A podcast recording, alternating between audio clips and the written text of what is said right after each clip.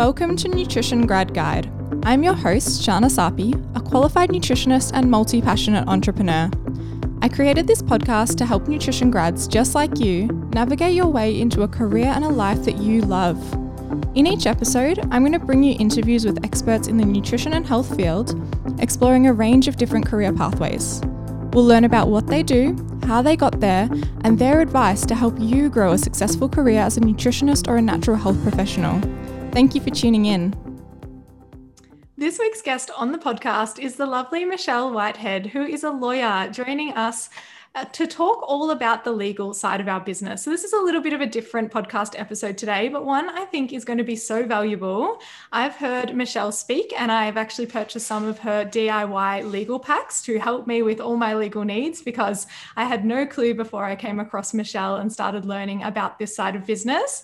So, I'm really looking forward to being able to share her wisdom today and dive into the side of all the legals. So, thank you so much for joining me today, Michelle asking me. It's so wonderful to be here. I always love opportunities to talk about this stuff and, and spread the message that your legals don't have to be scary. They can yes. be fun and they're actually the ultimate in self care for your business. Yes, so true. I love the way you talk about legals as well, and that will come through in this interview as well, no doubt.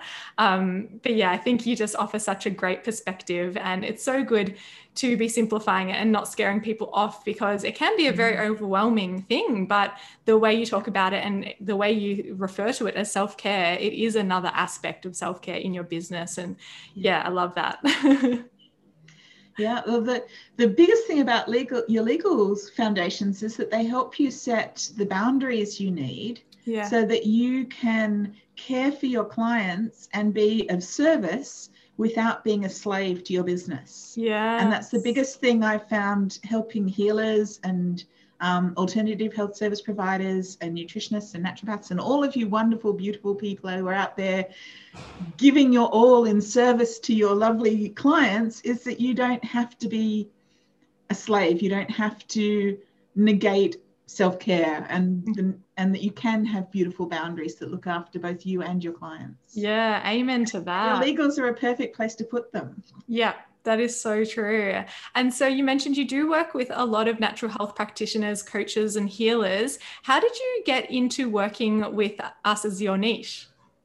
Ah, well, when I um, started as a lawyer, I was in a small, um, small town country, small country town law firm. Yep. And um, the the principal of the firm was into family law and criminal law, and there's one other solicitor who also did family law and criminal law. And I basically took on everything else, which was all the business law, basically. Yep. And all of the contracts and all of the stuff that nobody else wanted to play with. Yeah. And I was there for eight years and I got incredibly disheartened because it was all very adversarial. It was very, um, a lot of court work and, and litigious and arguments and all of that sort of stuff. And I went back to uni and I got my honours in um, majoring in alternative dispute resolution. I was ready to quit law. I was going to become a mediator wow. and just be a channel of peace and tell everyone stop fighting talk to each other you know you can make this work yeah and um and so I realized that I didn't actually know how to market a mediation business and I had no clients and there was just me and my computer and it was like this is really really really scary yeah and so I went to Facebook and I started to learn about marketing in lots and lots of beautiful feministic holistic, caring Facebook groups, business groups. Yeah. And while I was there, I started discovering that there were all these wonderful women just like me who loved their clients and who cared for, for people and they wanted to be compassionate and generous in their work, but they didn't have the foundations they needed to keep themselves safe. Yeah. And I started, I got to the point where I forgave myself for becoming a lawyer and selling out the the loving hippie kind of self of me and said actually i can recreate myself and become the lawyer that i want to be and that these people need. Yeah and from there it just evolved it, it allowed me it gave me the freedom to actually talk about law in the way i wanted to talk about to deconstruct the traditional legal um, constructs like contracts and things like that and take them out of a space of fear and avoidance of liability. Yeah you know covering your ass and protection and, and everything's scary and it's all going to you know the nuclear bomb's going to come off if you don't have anything right yeah and actually take it into a space of love and connection and caring and say look the the principles stay the same Mm. but the, when you change the approach it the whole the whole thing changes yeah and so I got really um, fascinated about doing that, and just doing that seemed to attract all of the healers and the coaches and the the, the loving, friendly, beautiful people started to find me. So yeah how it happened. That's fantastic. And I love that you did get to combine those parts of yourself rather than having to leave as you originally thought you may have had to. Yeah. Um, and yeah, you were able to be your authentic true self and serve people, like minded people that are, yeah, wanting this kind of valuable help from you. So that's really cool how you had that evolution and are where you are today. Yeah, and ever since then, I've just it's just been a case of identifying what what do we what do we need and how can we make it happen in a way that's that fits with our values Yeah. while still fitting in with the the principle the legal principles and all of the knowledge I've got from from those years of study and work in that that industry. Yeah, absolutely. So, when it does come to simplifying it, where should we start? So, a lot of the listeners here will be either nutrition students or graduates who are either starting their own business. Um, many people are going off and finding their career as well and finding work in a job. So, less of the legal side there. But let's focus more on that business law. And if someone is graduating and they want to start up their own nutrition business or naturopathy business, what are some of the things they'll need in those initial phases? And how do you know when it is time to Yeah. putting those legal things together? Perfect question. Okay, so the first thing that they're going to need is they're going to need to register their business name and get their ABN stuff in place. Yeah. Um, if they're going to invest in branding or work use a business name that's not their own, Mm-hmm. they need to do due, they really need to do due diligence Yep. around the ownership of that business name and, and make sure that it's safe for them to use. Yeah. Um, and they need to put some thought into choosing a business name that's not generic and descriptive Mm-hmm. because a generic and descriptive business name can be like you know blue star naturopath nutritionist or whatever you know Yep. healthy nutrition Yep. um, a name that everyone is going to want to use or that every other nutritionist is going to think is cool Yep. is actually more likely to make you a needle in a haystack Mm, interesting. and it's going to make you harder to find it's going to make you have to work harder Yep. to get your presence out there and to get really recognizable marketing for your business yeah. um, and you also run into the risk that someone else has already got an established business using that name and that you're going to be trespassing on their trademark in that name yeah. Interesting. so from yeah, um, to, to, to do some research into what makes a good business name. And I've got blogs and webinars on all of that sort of stuff that people are welcome to check out. Fantastic. And just put some thought into choosing the name yep. um, before you spend thousands of dollars on your branding or whatever else Yeah. to have a due diligence consultation with someone so you do all the searches and make sure it's safe Yep. for you to use and that it's a good name to pin your business on. That's the first step. Yeah. The next thing is when you get your website set up, which is usually the first point of call for most people. Yeah. On your website, you're going to need your website terms and conditions and your privacy policy. Yeah. Those two are your your main um, requirements because the website terms and conditions are required under Australian consumer law if you have any kind of offering for sale on your website, and that includes a booking link. Yeah. Um, and your privacy policy is required under the Australian privacy principles if you are in the health and wellness industry. Yep. So um, you're going to need both of those things. Fantastic. And then that's pretty much it for a startup. Amazing. From that, from your website terms and conditions, if you've used my DIY pack, then um, you'll have covered all of your basic business boundaries, like your um, disclaimers and your booking um, appointment type policies. So, rescheduling, all of those kinds of policies. Yep. Um, your payment terms, your refund policies, all of those things will have been covered in your website terms and conditions. Perfect. And you can, if you need to, you can just break out a little terms of service and add that to your intake form so that you're making sure your clients are aware of those boundaries and how to get the most out of working with you. Fantastic. Then the next step becomes your client service agreement, which is the contract between you and your client. So your website terms and conditions are more like a billboard advertising your policies to anyone who comes across your website. Yeah. Whereas your contract is an actual agreement between you and your client and it like sets the the container mm-hmm. that holds the space for you to do your best work and to build the relationship you want to have with your client inside that container. Yeah. Um, whether you need a contract depends on three factors. Mm-hmm. The first is the amount of time and money that people are investing with you. Yep. The higher price the service is, the bigger the package, the longer you want the relationship to last, the more important it is to put to, to really manage those expectations. Yep. To be really clear about what they're getting for their money. Because if they're paying you more, it's harder to give them their money back and let them and tell them to go away. Like and it's and they're likely to be more invested in the outcome. Mm. So if it's if it's a one-off consultation and it's you know 200 bucks, it's not that big a deal. Like they're just going to write it off, or you're going to say, "Here's your money back. I'm sorry you weren't happy. Go away." Yeah. if it's a two thousand dollar payment and it's a six-month um, package yeah. of working together, then it's really really painful when it starts to go wrong. Yeah. They're really going to care, care and it's going to there's dig in and there's much more opportunity for conflict. So the more the invest the higher the investment the more important it is to have those boundaries clear. Yep.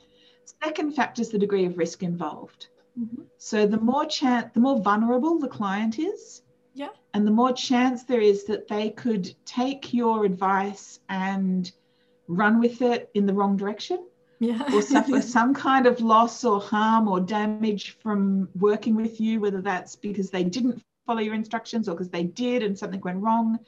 The higher the risk level, the more important it is to put really clear boundaries around this is the scope of my duty of care.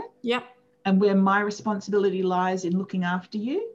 And this is all the information you need to know so you can make appropriately informed decisions, give proper consent, and take proper care for your own health, safety, and well-being. Yeah. So you're really managing that risk by communicating um, all of the things that they need to know so that they can actually work with you safely. Yep. And then the third factor is how comfortable you are. So I've met practitioners who've been out there flying naked for 30 years with no legals. Yeah. Perfectly safe. You say it's flying naked. yeah, flying naked, out there flying naked. And then at the other end of the scale, I've met plenty of practitioners who aren't prepared to bring their first client in the door unless they're wearing a full suit of armor. Yeah. And there's nothing wrong at being at either end of that scale. But if you're out there flying naked and you're feeling exposed and vulnerable, Yeah. then you are not going to promote your business to its full potential. Yes. Your subconscious is going to scream at you that you need to stay small so that you can stay safe. yes. So And so you're going to be constantly finding ways not to do the work that you're here to do. Yeah. Whereas if you can put your legals in place, if you can give yourself that contract that makes you feel confident and safe and caring for your clients and caring for yourself, Yeah. then that little bit of armor is going to give you that increased ability to actually be present in your business and do what you're here to do. Yeah. So, yeah. All three of those factors are like a sliding scale. The, the more you are towards the high end, the more important it is that you get a really good contract in place so that you can know that you're protected and you're doing the right, the you, you're doing the best by- your clients. yeah, absolutely. And lucky for us, we have you making it easy for us because yeah, it can be overwhelming. And your DIY Okay. packs, which you did mention in there, um, they're just so valuable to be able to have that resource and go through so that we can do ourselves, do it ourselves, knowing that we're doing it the correct way and not just making it up. yeah. So my DIY packs, they're not, when you look at sort of um, DIY legals, they're quite often just like if you fill in the blanks and, and spit out this generic legalistic jargon that you can't understand and And just no one tacked on and it's disgusting. yeah. My DIY packs aren't like that. I want you to take ownership of your legals. So what I do is I ask you all the questions that I would ask if I was writing the document for you, and I encourage you to answer them in the same language used when you're talking to your clients, the same language used for your marketing, mm-hmm. and to really step in and be that face, that person of authority in your business that says, These are my boundaries, this is how this works. Yeah. And you can totally do that in a way that is connected and caring and that to write the kinds of documents that you know what every word in it is doing there, what its purpose is, how it's protecting you, how it's protecting your clients. So if anybody ever asks you a question about it, it's easy for you to explain. Yeah. And as your business evolves and grows, because our businesses always evolve and grow, yeah. as it evolves and grows, you can easily go back and evolve and grow your legals to match it. Yeah. So you don't have to think, oh, I can't go back because I've got to go. I don't. I can't afford a lawyer this week, and so it's just going to go in the important but not urgent list and never get done. yeah. Whereas it's no, it's like it's easy. You just go in and you update it and check yeah. in with it instead of thinking that it's set in stone and it can't ever be changed. Mm, yeah, that's fantastic. It always stays updated and serving you and in, in line with your evolving values and vision for your business. Yeah makes so much sense. And your business model is actually quite, I find it quite inspiring. And I think it would be interesting to talk a little bit about that because you do have your DIY packages. Then you also have add ons and you have VIP services. So, do you want to talk a little bit about your business structure? Because I think while sure. yours applies to law, it can definitely be applied to anyone who has a nutrition or natural health business as well, um, just with different offerings.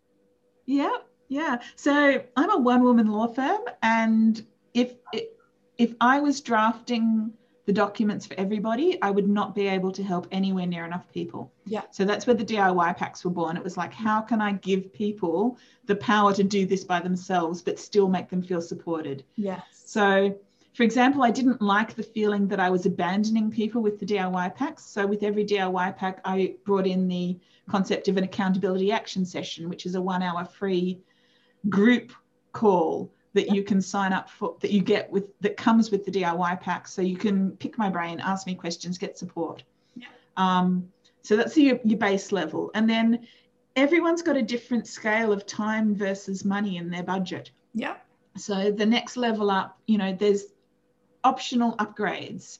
So you can complete your DIY pack, take it away, you're done. That's all good. I'm happy for you. Well done. Yeah. You can send me your first draft and have me edit, proofread, and review it for you. Yeah. Which is the DIY Plus review upgrade. There's a done for you upgrade where you just fill out the worksheet and I write the document for you. Yeah. And there's the VIP upgrade, which is where you say, Michelle, this is too overwhelming. I don't have time for any of this. And we get on a call and I ask all the questions and do everything for you. Yeah. Um, so yeah, there's there's those levels within the DIY packs. I also have um, consultations that you can book in. There's a range of different consultations, and you know anyone can get an hour with me for three hundred eighty-five dollars whenever they want. Just yep. you know, just book in and and pay. So that's like uh, intellectual property strategy sessions, advice on contracts, conflict resolution. Um, due diligence consultations, they're all just the same one hour for a set price. So there's a, a wide range of things there. Mm-hmm. Um, then I've got my Castle Quest, which is my big signature program, which runs once a year. And that's a 12 week risk management course where we dive deep into basically taking all the print, the traditional principles of risk management yep. and bringing them into an imaginative, connected, caring, loving, um, environment where we talk about castles and dragons and make it all non-scary but at the yeah. same time as we're actually practically managing what are the things that scare us in our business where are the holes where are the risks where are the things on that important but not urgent list that never get done? Yeah. And we take action on all of those and, and get our businesses safe and as secure as we possibly can. Yeah. And then there's um, the serenity connective which is my membership and that's basically has monthly it's an ongoing membership um, and we have monthly missions with daily prompts. And we have a a, a, de- a briefing each a mission briefing which is a, a recorded um, investigation of a topic. And they're all topics that are important for businesses like um, boundaries and um, reputation and saying sorry where are we apologizing for and how are we apologizing effectively and where are we apologizing for things we don't actually need to apologize for mm. um, reflective practice, what best practice means to us, communication and conflict, all of those kind of issues. We unpack one a month and then we come back each year and circle around and go through them again. Yeah. So that's an interesting membership, and that's probably the the cheapest way to have constant access to me too, because you can um, choose the the private mentoring option with that. And with that, you get four hours that you can just book in with me anytime you want in 15, 30, or one hour increments and just book when you want it. And when you need to talk to me, I'm in your pocket. Amazing. Yeah. So it's, it's sort of, um, and yeah, and I've got to the stage now with all of those things that I don't feel the need to keep creating and finding new ways to work with people because I've got a suite of things that just fit together. Yeah. And yeah, they all, Yeah. Yeah, it's a brilliant example of like having all those different offerings and the one on one and one to many, and you're really utilizing your time more efficiently. As you mentioned at the start there, you said um, you're one person, so you can't help everyone one on one all the time. So having those Yeah. one to many offerings is really allowing you to scale your business and scale your income. Um, and yeah, like I said, I think it's very inspiring and something that we can all have similar business strategies to what you're doing. Um, and it's a great way for us to be inspired to help more people through the same amount of work. So I love it. I think that's Yeah. I think it, Yeah. it's it's getting creative and getting outside the the fear of what what don't I know and actually reinventing what you do know in a way that fits with your unique personality yeah. Because you know any lawyer could teach risk management but I'm the only one who's doing it with castles and dragons. Yeah. You know, it's, it's, it just fits with me and how I like to talk about things and how I like to do things and be in my Yeah. business. Yeah. So I think it's it's it's that finding that sweet spot between the knowledge that you've learned and all of your experience and everything that's different about you that you bring, and then the way that you can connect with your clients in a way that is uniquely and specially you. Yeah, because that's what draws people to you, your personality. Like Yeah. I've heard before, people aren't Yeah. buying what you're offering, they're buying into you. Um, Yeah. And obviously, they're buying into you when you can help them with something. But what's going to make them choose you over someone else is that personality and the way you present the information and the way that you help people. So I think it is so important to really honor that and really be authentic to who you are. Yeah. Yeah. Absolutely. Yeah. Cool. Well, we have tou touched over the basics of law and legals. What about if someone is offering um, so one-on-one consultations? What are the sort of contracts they'll need there, or as opposed to if they're offering more freelance services, things like recipe development or meal planning um, to other companies? Like, does it differ offering to offering in terms of the different contracts and legals we need? When you're working one to one you're mainly looking at your basic client service agreement or the, the healer agreement in the DIY pack's been specifically developed for um, for alternative healthcare providers. Yeah. It is mainly your client service kind of agreement that you need when you're working one to one. When you're working with a larger body like a company, it's more difficult. In most cases, it, it depends on whether you are a singular consultant Yeah. bringing your thing to them, Mhm. in which case you're quite, you would need similarly a client service agreement Yeah. because it's still one to one. Yeah. But if you're like one of a number of different consultants that they bring on board who are all doing similar things, then it's more likely that they are going to have their own contract, their set pro forma thing Mhm. that they want you to agree to. And in that case, it's more important that you get legal advice on what's in that contract because it Yeah. can quite often be incomprehensible legalistic jargon that you can't understand and, and so you can sign it just thinking oh this is an awesome opportunity i can't wait to do this sign sign sign Yeah. uh, without understanding what you're actually signing and then you know five ten years down the track you're you're saying to me but but but they've just they've just laid me off and i'm not you know they they don't want me anymore and they they're keeping everything i've ever created and it's not fair it's like well it's a little too late now yeah. try and get out of something you signed sorry yeah. No, whereas if you read it if you, you can actually get it's it's a good idea if there are things in the contract that aren't ideal for you Mhm. even if it's a pro forma contract getting the advice allows you to assess whether those things are deal breakers for you Yeah. and whether it would actually better, be better for you to just walk away and look for somewhere else, Yeah. or whether those are things that the other person's probably not going to care about all that much, and you might be able to negotiate better terms that are fit better with how you want to work and what's important to you. Yeah. That makes sense. Yeah, I like that approach. And yeah, it is so important to have that advice um, rather than going in blind and dealing with it Yeah. later when you can't really change anything. Yeah. yeah, so that's a good tip, something good to know up front. Yeah. yeah, and we spoke a little bit about naming of businesses. What is the difference of simply purchasing the business name as opposed to trademarking it? And when do you think it's important to take that extra step and trademark a name? Okay, so when you register your business name, that doesn't give you any ownership rights. What it does is it protects consumers because it links that name with your ABN, and the consumers, the general public, have the right to believe that an ABN represents a real person or a real company. Yeah. Someone who is registered with the, the government that, that can be found. Yeah. Otherwise, we could all just be doing business under whatever name we want. we could run up debts, you know, and then we could just let that name go and choose another name and start up again, which is what the Phoenix companies used to do. And that was a really big problem. Oh no. Um, you know, that, that you would have, you would owe lots of money in your business. You just let that name go bankrupt or just let that name go and start up a new business. So now everything has to be tied into an ABN. yeah. So that business name registration doesn't actually give you any exclusivity Mm, interesting. as you use your name over time, you start to build up a reputation in the marketplace. Yep. People associate that name with your services. Mhm. And that reputation, as your business grows, it becomes something that you might want to protect. Yep.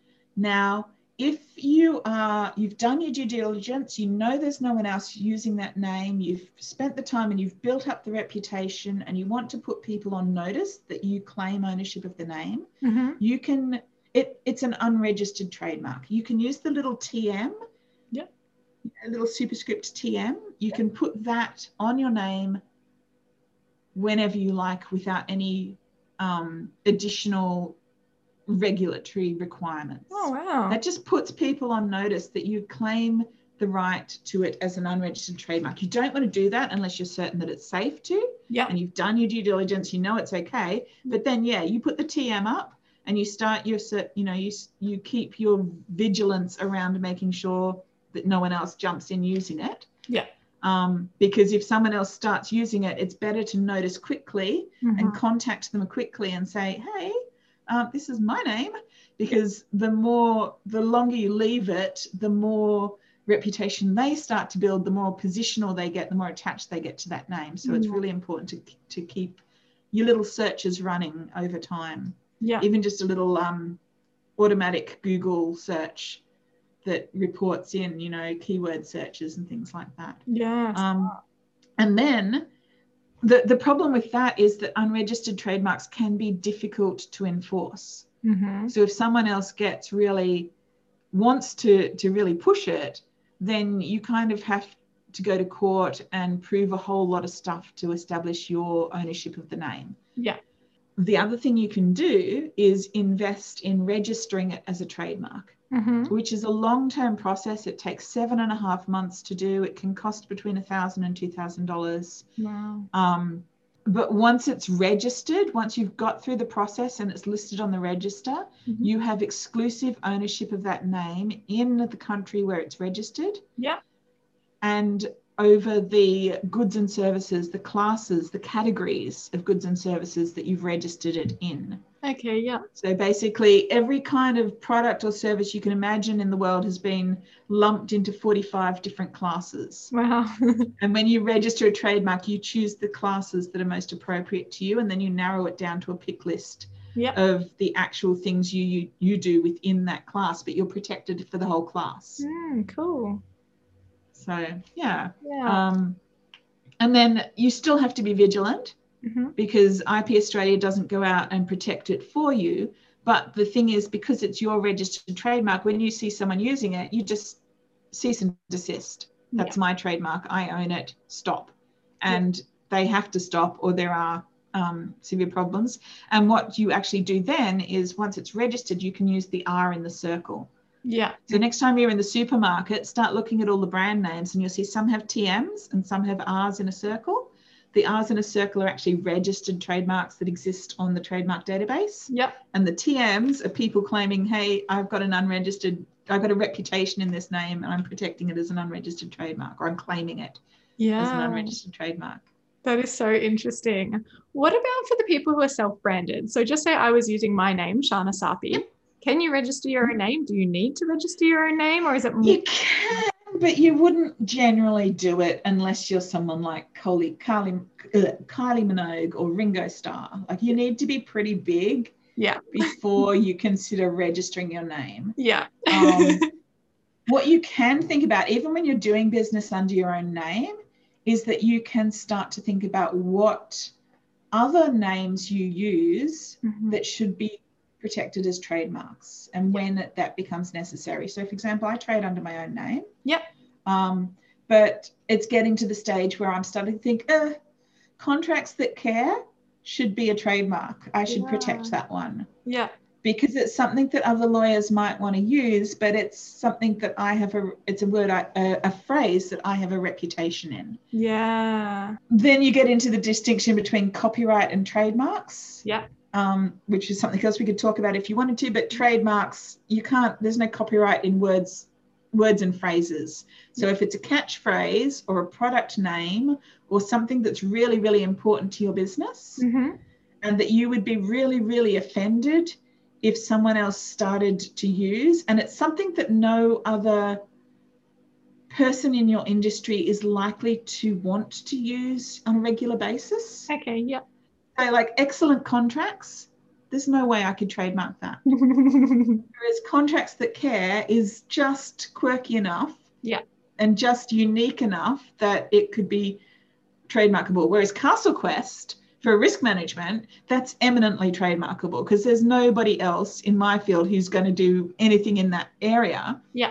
But if I wanted to, ta- if I wanted to make it, or if it looked like it was going to go huge, hmm then um, trademarking it would be a definite um, thing for me to be have on my radar. Yeah. Okay. So, like, if you had an online course, or like, I suppose Castle Quest is an online course, but for anyone else Castle who might have an yeah. course or a membership, they can. Yeah, if I was actually t- putting the effort in to launch Castle Quest each year, and I was starting to get a, a big, um, a big alumni Yeah. of Castle Quest participants, and it was starting to be the sort of thing that would appear regularly in a lot of different places, and you know Google searches and things like that. It would be, it was growing and huge. Yeah. Then I would definitely be registering it. Yeah. Um, okay. Very interesting. And you mentioned also copyright in there, which is actually a really good thing. Yes. I would love to briefly discuss um, what is your advice around the copyright side of things? Okay, so in Australia, we are very lucky because copyright exists automatically the minute that we create something. Oh, wow. It exists in literary works, hmm dramatic works, Yep. and graphic works.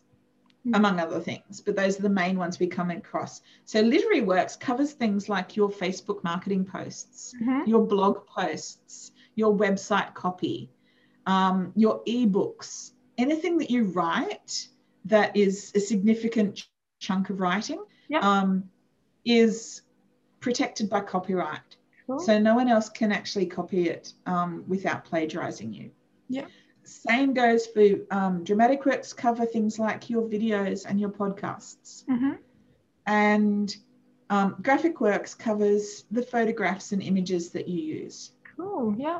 So you, the first thing to remember is that you own those things. They're your intellectual property assets. Yeah. Fantastic. Um, it's really important that you claim ownership of them by, um, you know, putting people on notice. So watermarking your images, using your consistent branding, making it really hard for people to just borrow it without attribution. yeah.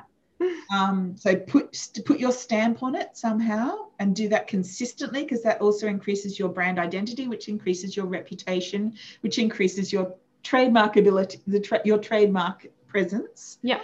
Um, but at the same time, you also have to be aware that other people have copyright as well. Yeah. So while it's perfectly acceptable, there's no copyright in ideas. Mm. So if you're getting inspired by something that someone else is saying in a similar field, Yep.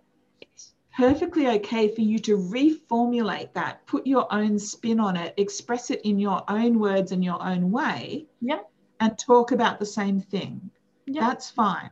But if you actually take what they've said and use it in your own in the context of your business yeah. without um, seeking their permission, hmm then infringing their copyright. Yeah. Um, the biggest problem that comes up for small business for young businesses is um, images hmm and where you're sourcing the images for your marketing posts. Yeah. Um, either take the photographs yourself. hmm Um, if someone else is taking the photos for you, get make sure you've got an assignment of copyright so that you know you're safe to use them for however you want to use them. Yeah. Or use one of the copyright royalty-free, safe for commercial use sites like uh, Pixabay, um, things like yeah. There's a Yeah. couple of others, but I can't think of them off the top of my head because Pixabay is the one I use. um, but there are quite a few. Or or you've bought yeah, or you've or where you've bought the license so from one of the stock photo Yeah. suppliers. But yeah, do not do not grab someone's really pretty image off Pinterest or Google search Yeah. and stick it on your blog or your Facebook feed because I have many nightmare stories I could tell you about the consequences of doing that. Yeah. Oh no. And if, if you have a VA out there sourcing images for you, yeah make sure they fully understand those rules as well. Okay. Yeah. Them, you know, these are the acceptable places you can source images from and do not get them from anywhere else. Yeah. There's um yeah, there's horror stories around that as well. I can imagine. You still you're the it's if it's your blog or your Facebook feed, then you the buck stops there, stops with you. Yeah. It's your responsibility, even if someone else found the images for you. Yeah, for sure. Um, so you mentioned we're automatically covered by copyright, but if we're releasing something like an ebook or something that is sort of like that printable resource or that they get a copy of, as opposed to just something that's on our website or um, Facebook, Instagram, do you need to write anywhere in that document that it's a copyrighted document, or because I do still It's a see, good idea yeah, because it puts people on notice. Yep. Um, the simplest way to do it is, and you should have this on in the footer of your website Mhm. and on any downloadable document you produce, and Yep. that's a, a C in a circle, the copyright symbol, yeah, and then the year hmm that it was created. And if it was if it's like a, a website and it's created over a range of years then the date range. So like 1988 to 2021 yeah, um, and then your name. Yeah. That's a, and then that's it's a notification it's a copyright notification statement and it just puts people on on notice that you know this is something that you can't just take and do what you like with yeah. um yeah if Easy to do. for anyone internationally, there are other countries have different rules. So in America, for example, copyright exists automatically, but it has to be registered before you can enforce it in a court. Yeah. Okay. So there's they've got a whole system where you actually have to register your copyright. And Mm. luckily for us, we have the Berne Convention, which is a treaty um, which says that the laws that apply in your home country also apply in whatever treaty convention countries. So, for example, for us, because copyright exists automatically and doesn't need to be registered, we can technically um, defend our copyright in countries like the US and the UK and similar because of that convention treaty. Mm. Um, yeah. Good to know. but if you're actually doing something like publishing a book internationally, then it's a good idea to actually know what the copyright laws are in that country and register it just to make sure. Yeah, that makes sense. Awesome. And you've given us a great, easy, practical tip for uh, those of us who do have websites. Go check. We've got that little Yeah. copyright disclaimer down yeah, the put your bottom. little copyright symbol down the bottom Yeah. and just put people on no- notice. yeah. And that makes it much easier that um, if you do have to um, defend it, you can say, they can't say, oh, I didn't know, because like, look, the notice is, the notification is there. yeah. Amazing. Um, cool. So we've covered some really good stuff there trademarks, copyright, business names, terms and conditions, privacy policies. Is there anything else that you think we really need to talk about before we do fully wrap up? Um, understanding your responsibilities under consumer law Yeah. is a pretty big one. Yeah. Um, knowing that you can't just say no refunds. Mm-hmm. You can say no refund for a change of mind, Yeah. Okay. and you you don't have to. So if someone buys a product from you and it's just that they don't want it, they want something else, or they've booked an appointment and then they've changed their mind about having that appointment. Yeah. Um, you don't actually have to give them a refund, but it's really important when you're thinking about your refund policy to think about who you are as a practitioner and what kind of relationship you want to have with your clients. Yeah. It's no saying no refund for change of mind if you're the sort of person who's going to say, "Oh, look, I'm sorry. Look, here's your money back. Here's everything else back." You've got to have a a policy that feels right and fair to both you and to your clients. Yeah. So true. So, and that could be different from from place to place. So, for example, with my DIY packs, there's a, a seven day change of mind because that gives you enough time to download it, look at it, make sure it's what you need. If you decide you don't want it, then I'll say, right, here's your money back, delete it. We'll reset the bar. Yep. Whereas if you've had it for two months and you've never done anything with it, and then you say, oh, but it's not what I wanted, then that's kind of your problem. Yeah. yeah. So um, yeah, it needs to feel f- fair to both of you. Yeah. Um, with my consultations and with my um, VIP drafting, I don't invoice until the end when the person is 100% satisfied. Like, and I check in with them. Are you happy? Did we cover everything you needed? Yeah. Are, are we done? And then I invoice because that way I can guarantee 100% satisfaction Yeah. which is important. Yeah. You know, people who um, take payment for consultations up front then have that question okay, what's reasonable? If they cancel two weeks out, give them their money back. But if they cancel with like two hours before the consultation, well, you've kind of held that space in your calendar and that's not fair. So you might say no refunds.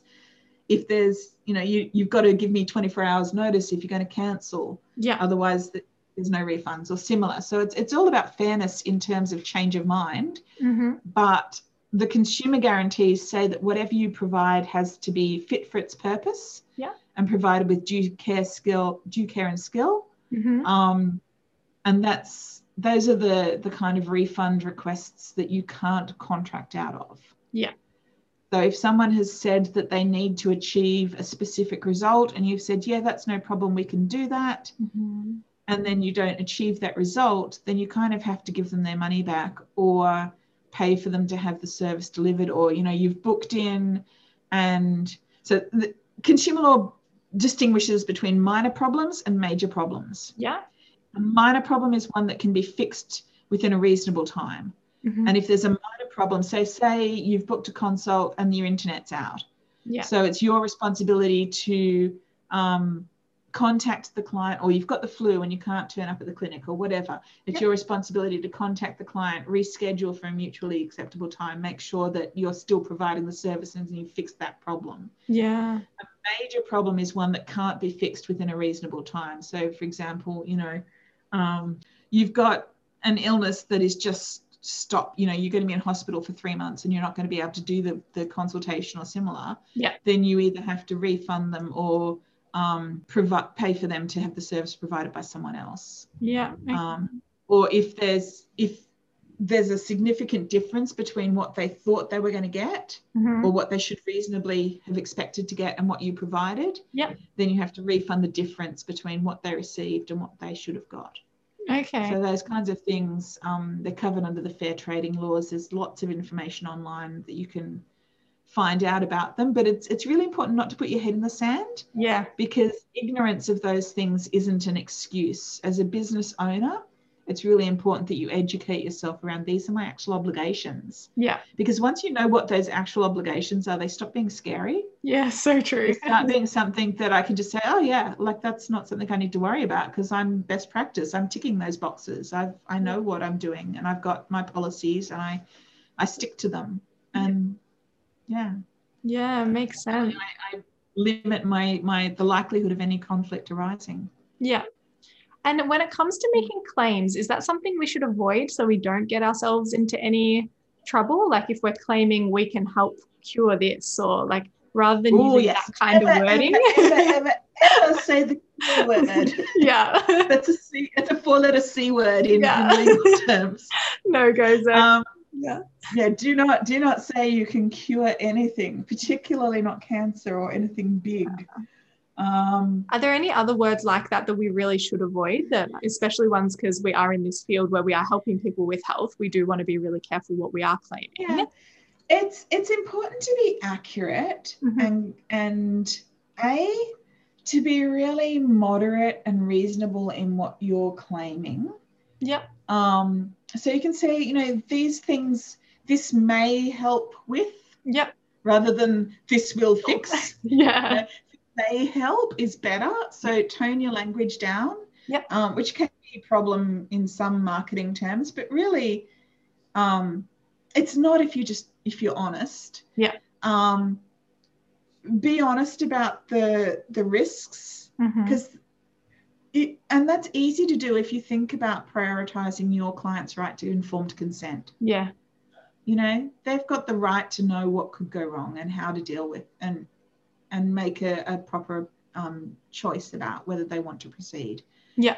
And um, yeah, uh, that's where your disclaimers and things come into in your website terms and conditions and in your privacy policy. But the thing, the the that real, you know, this is not medical advice. Um, it's not a substitute for counselling or therapy. Um, you know, consult your GP, do your own research, make a choice about whether it's right for you in your circumstances.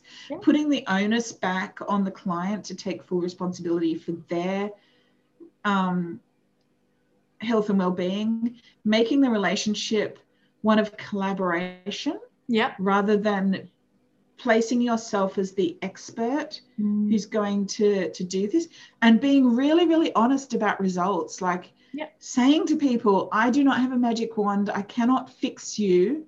What i can do is give you the tools and techniques and the information that may help you to improve your situation. Yeah. And then and you also say i can't guarantee any results because the results you achieve may be dependent on a wide range of factors beyond my knowledge and control. Yeah.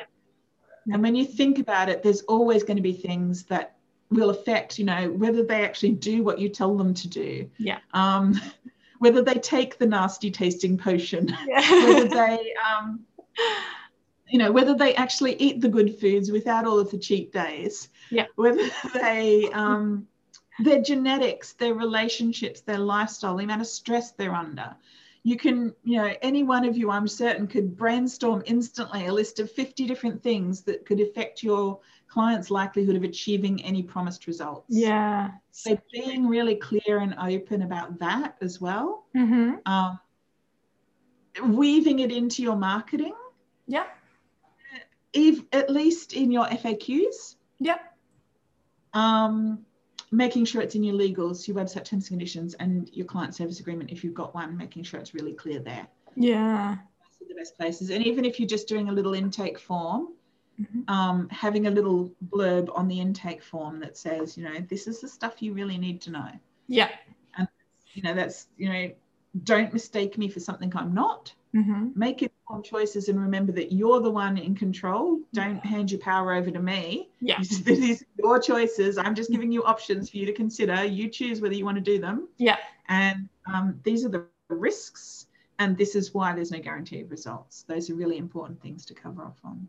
Yeah, good. I'm glad we went over that. That's good. And I love how you say it is a collaborative relationship too, because it is yeah. so true. And it's really important to work with people um, for the yeah. best interest of both of you. Yeah, exactly. Yeah. yeah. Amazing. Well, this has been brilliant and so, so informative. Where can the listeners find you and take advantage of your incredible offerings, your DIY packs, learn more from you? Where can we go?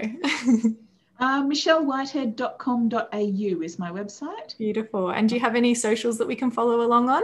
Absolutely. There's Instagram and there's a face my Facebook page, which are both um, Michelle Whitehead AU. Yep. Um, yeah, they're not very active at the moment because I've been so busy doing being the one woman law firm that my social media is completely neglected at the moment, but it's going to come back. I've got yeah. an Asana board full of marketing posts. I just yes. need to get them out there.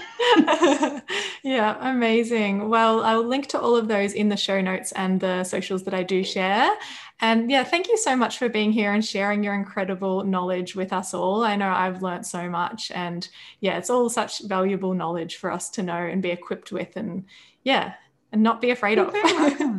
There's also um, I've also got a YouTube channel which has got a pile of webinars that I've done in the past. Fantastic. A lot of the things we've talked about today, but in more detail. So. Yeah, we'll all be checking those out. Amazing. Well, thank you so much for your time.